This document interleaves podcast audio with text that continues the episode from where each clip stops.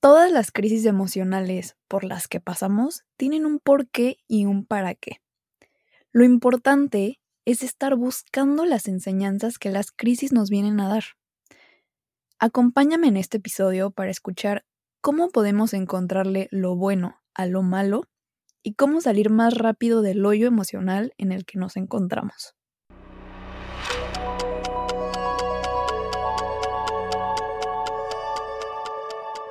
Bienvenida o bienvenido a ¿A dónde vas tan rápido? Un podcast diseñado para aquellos que no se conforman con la vida sin cuestionarse el porqué de las cosas. Creo firmemente que abrir y expandir nuestra mente es la clave para poder pausar un momento y reflexionar con la sencilla pregunta de ¿a dónde vas tan rápido? Te quiero ayudar a crecer como persona platicando sobre temas que son comúnmente ignorados en la sociedad, como el crecimiento personal, el mindfulness, la inteligencia emocional y la espiritualidad. Te invito a que me acompañes en este viaje. Yo soy Angélica Sánchez. Comenzamos.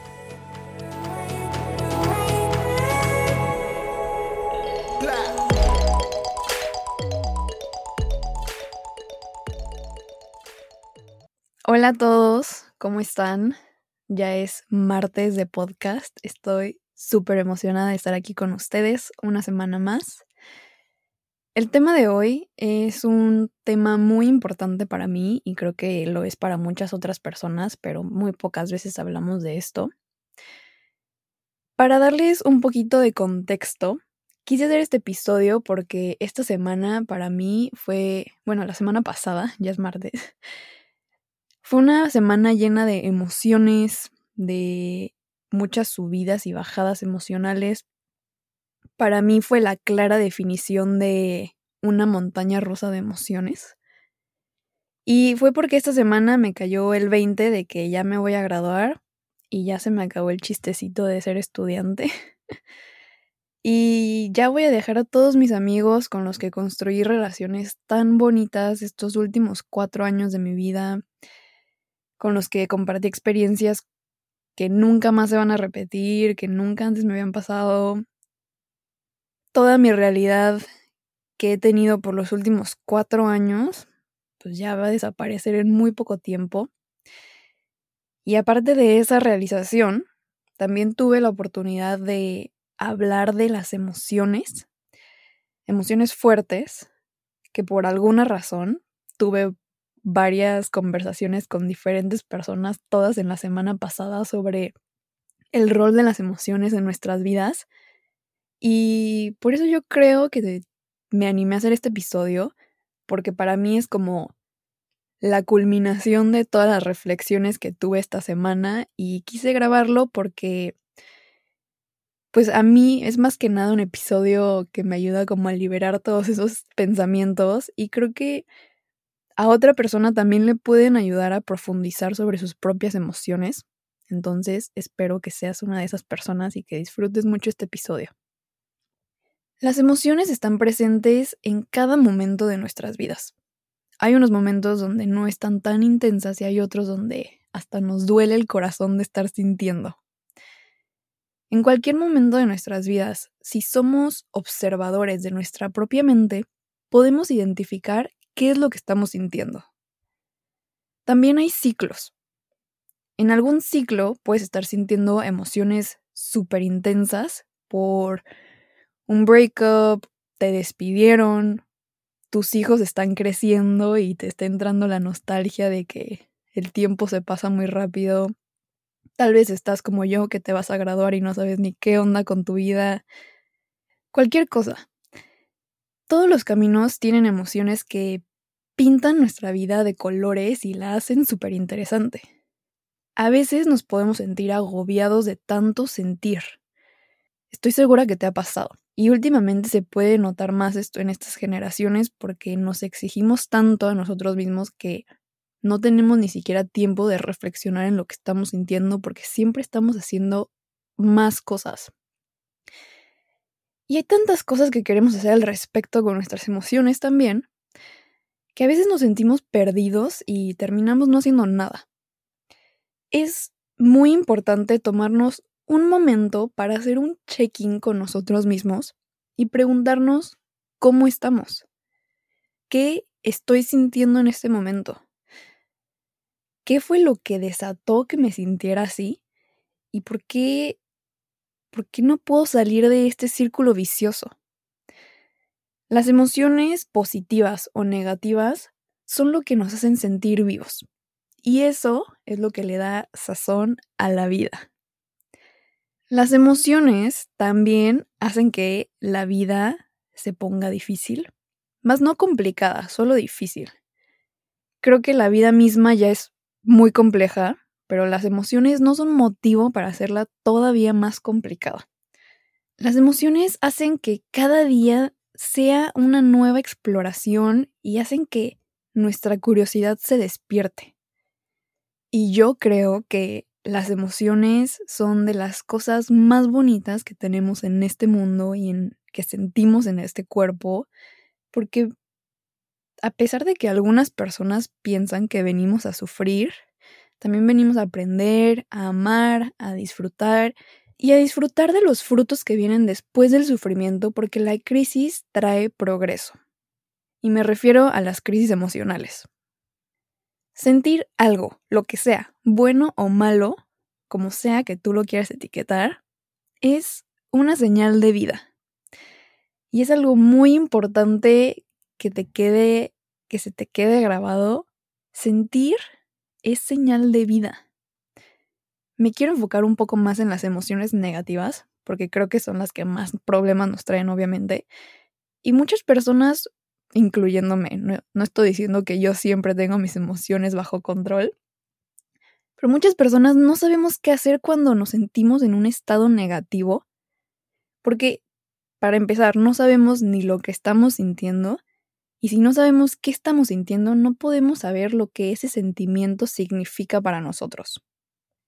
Voy a usarme a mí como ejemplo porque, ya saben, este podcast hablo mucho de mis propias experiencias para que ustedes puedan aprender un poquito de eso.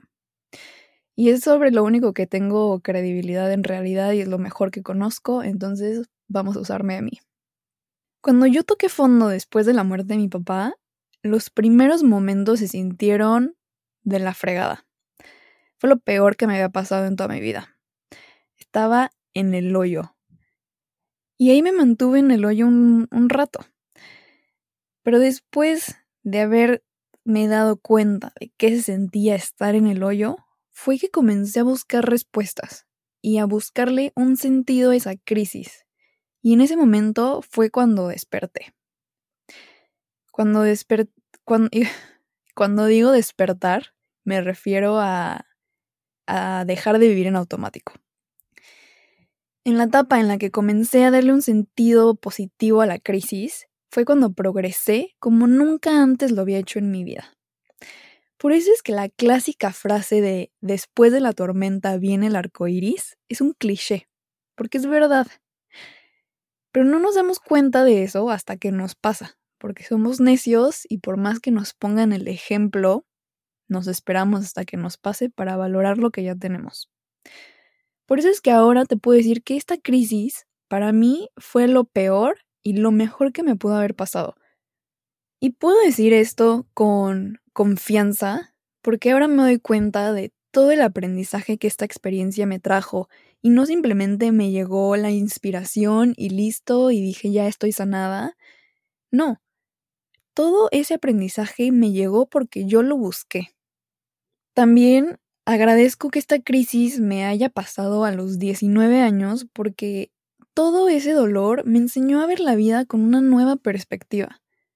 Ahora, cada interacción que tengo con cada persona que cruza mi vida, cada experiencia, cada mañana es sagrada, cada noche me voy a dormir consciente sobre lo que hice en el día. Y aunque no todos mis días son como yo quisiera y no estoy despierta, se podría decir entre comillas, o no estoy mindful todo el tiempo, porque no soy tan pro. Cada día sí te puedo decir que vivo más intensamente y vivo más alerta de lo que pasa dentro de mí y afuera de mí. Es un poco raro de explicar y la verdad espero que me entiendan, pero es como si sintiera mucho, como si sintiera mucho más de lo que sentía antes de mi crisis. Y me he dado cuenta que tengo muchísimos momentos donde me siento con demasiada paz y felicidad en momentos muy random de mi día, como sentada en mi balcón viendo los árboles, saliéndome a caminar, comiendo y de verdad sin usar teléfonos, nada de tecnología, simplemente poner atención a tu comida, me siento muy completa. Como ya dije, no es siempre así, no creas que eso es lo ideal y te va a llegar de la nada, pero poco a poco voy teniendo esos momentos más seguido en mi vida. Y me he dado cuenta que también los tengo mucho más cuando estoy rodeada de la naturaleza. Y para mí una manera de medio describir cómo me siento es comparando mi felicidad con la felicidad que te traería el éxtasis, por ejemplo. Yo lo llamo un éxtasis natural, porque nunca he probado el éxtasis, pero sé que cuando haces ese tipo de drogas, ciertas hormonas de la felicidad son soltadas en tu cerebro y por eso es que te sientes tan feliz. Y es lo mismo que cuando tienes un sentimiento de felicidad natural. Las mismas hormonas son las que te causan las emociones. Entonces tiene mucho sentido que cuando estés completo y no te falte nada y crees que todo es perfecto, tiene sentido que te sientas como en un éxtasis natural. Y son esos instantes de tranquilidad tan pura en momentos tan insignificantes de mi vida por los que doy gracias infinitas al universo por haberme puesto esa crisis en mi vida que me ayudó a despertar. Y si ya pasaste por una crisis, o si estás pasando por una ahorita, toma este mensaje como un recordatorio para preguntarte qué es lo que esa crisis te vino a enseñar. Intenta verle lo bonito, por más difícil que se vea. Y si crees que no has pasado por alguna crisis, Pon más atención a tus emociones para que no tengas que esperarte a que te pase una tragedia para que te vuelvas más consciente de tu tiempo en esta vida. Es muy importante tener en cuenta que todas las crisis son diferentes y no te tienes que esperar hasta que se te muera un familiar o pierdas una extremidad o te quiten tu casa para llamar la crisis.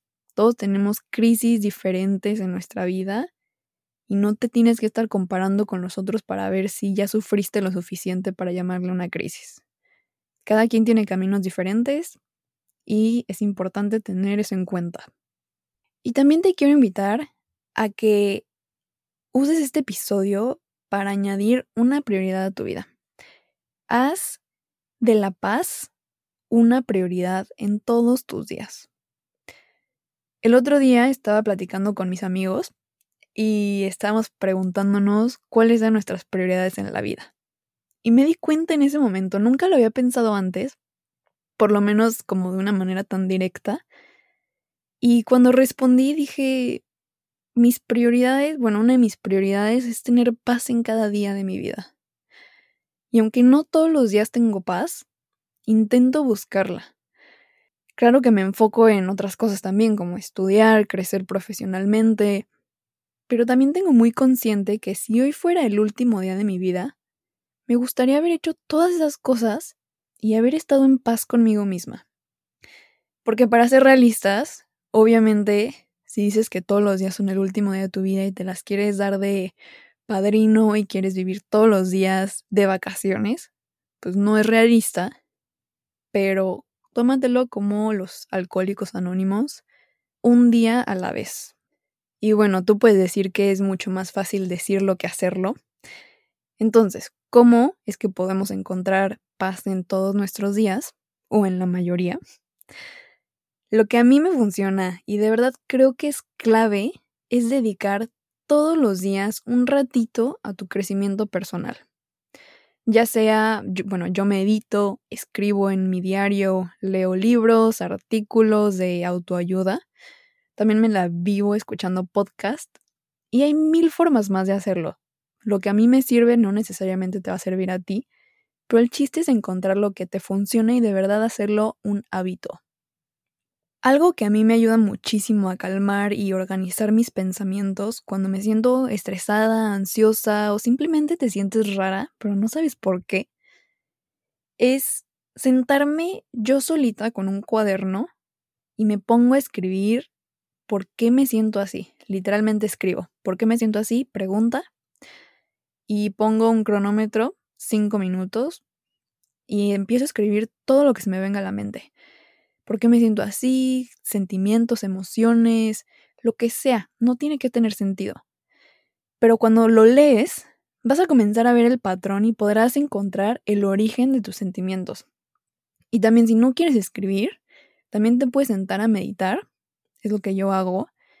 Y yo solita es como si estuviera escribiendo pero en mi mente. Me vuelvo a hacer la misma pregunta de por qué me siento así, o qué estoy sintiendo, o por qué no estoy feliz. Esa es una cosa que escuché el otro día que se me hizo súper, súper bueno. Cuando no estás feliz, es porque algo te está molestando. Todos nuestros días, cuando no estamos felices, es porque algo me estresó, algo me puso ansiosa, algo me da miedo, algo me preocupa. Entonces es una pregunta súper sencilla, pero me encantó, porque ahora cada que no estoy feliz y me doy cuenta, digo, a ver, ¿por qué no estoy feliz? Y dices, ah, bueno, es que tengo un examen ahorita y tengo que estudiar y me da flojera. Ah, bueno, por eso no estoy feliz. Entonces de ahí ya la solución viene con la respuesta. Pues ponte a estudiar y después de tu examen ya podrás ser feliz.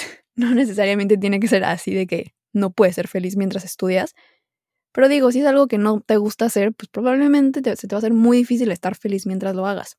Pero es una manera de darte cuenta de cómo te sientes y qué tienes que hacer para llegar a donde quieres ir. Que te quede muy claro, que no se te olvide, por favor. Esto es de las cosas más importantes de este episodio.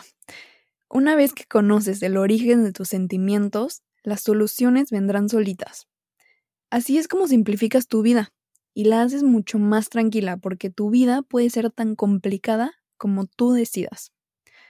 Cuando te sientas abrumada por la sociedad, por las presiones externas, por las presiones que te pones tú misma o mismo, y te sientes abrumada simplemente por vivir, todas las respuestas que buscas siempre van a estar adentro de ti. Solo hay que buscarlas y echarle ganitas a la búsqueda y no quedarnos esperando a que se nos presenten por medio de alguien o algo más. Desde que yo me empecé a meter a todo ese tema del autoconocimiento, me di cuenta de que mi vida se volvió muchísimo más sencilla. A veces hasta pienso que todo el drama que dejó mi vida la volvió un poco aburrida, por lo menos ante los ojos de los demás, porque luego les platico lo que me gusta hacer con mis días y dicen como eres una abuela. y sí, la verdad sí me considero medio abuela. Pero la verdad es que para mí mi vida es increíble. A veces hasta creo que es mi ego queriéndome hacerme sentir especial, pero te lo juro que de repente digo, wow, amo mi vida. Espero que otras personas se sientan así y si no, uso este episodio para sentirte así. Porque si yo quisiera, podría estar buscando el drama. El drama la verdad que es súper fácil de encontrar. Si te empiezas a pelear con tus amigos, empiezas a encontrarle peros a todo, si le pones peros a tu pareja en todo. Si quisiera el drama, lo tendría. Pero cuando me di cuenta de que tú estás donde están tus pensamientos, mi vida cambió por completo. Si siempre estás pensando en encontrar validación de los demás, compararte con otros, si buscas ser alguien más, pues sí, tu vida la verdad que va a ser súper interesante ante la sociedad, porque nos encanta el chisme y nos encanta ver qué están haciendo todos, pero no será un interesante padre porque siempre vas a estar sufriendo. Y yo creo que en mi vida dejaron de pasar tantas cosas dramáticas, entre comillas, no porque me dejaran de pasar cosas, simplemente porque yo decidí dónde poner mi atención y mi energía, que es algo que todos tenemos la capacidad de hacer. Tú decides qué tan complicada es tu vida. Ojo, te puedes descomplicar la vida, mas no hacerla fácil. No quiero que confundas estos dos términos. Complicado es difícil, perdón, complicado es diferente a ser difícil. La vida siempre va a ser difícil, pero no tiene por qué ser tan complicada. Y eso es de las cosas que más he notado que el crecimiento personal ha traído a mi vida. Paz. El crecimiento personal te va a ayudar a ver lo increíble que es tu vida ante tus ojos cada día de tu vida, o la mayoría de tus días. No solo cuando te vas a ir de vacaciones y todo es perfecto, cuando estás en el antro con tus amigos y te la estás pasando fregón, pero luego llegas a tu casa y te entra el vacío horrible. Por eso es que el crecimiento personal es tan importante y a veces no me cabe en la cabeza cómo a la gente es que le da tanta hueva este tema, porque creo que no conocen los frutos que vienen del trabajo en uno mismo y por eso es que no les interesa intentarlo. Pero si quieres que tu vida sea más sencilla, tienes que aprender a conocerte. Porque en estos días seguramente el algoritmo de tu teléfono te conoce mucho mejor que tú mismo, que es algo muy triste, la tecnología nos está ganando en eso, pero no hay que dejarnos. Te dejo con estas últimas ideas. Conoce tu palacio interno. Encuentra el porqué y el para qué de las crisis emocionales que te pasan. Encuentra paz y deja de poner tu felicidad en las manos del mundo exterior. Cuando hagas esto, tu vida cambiará. Y eso fue todo por hoy. Muchas gracias por escucharme un martes más y por quedarte hasta el final. De verdad, gracias. Este fue un episodio que me costó muchísimo trabajo hacerlo porque tenía tantas ideas sobre este tema que no podía ponerlas en papel, no podía verbalizarlas porque pensé que la gente no las iba a entender pero hice mi mejor esfuerzo. Espero que lo hayas entendido y que te haya gustado. Y si te interesó y no entendiste igual, escríbeme y yo con gusto te explico mis ideas. Si te gustó este episodio, por favor compártelo con tus grupos, con tu familia, en tus redes sociales, para que el mensaje le llegue a más personas. Por último, te dejo la frase matona del episodio que es, en medio de la dificultad reside la oportunidad. Albert Einstein. Por favor sígueme en Instagram como arroba a dónde vas tan rápido. También me puedes enviar un correo a hola arroba tan por si tienes preguntas, recomendaciones o lo que sea que me quieras compartir. Nos escuchamos el próximo martes. Saludos a todos y cuídense mucho.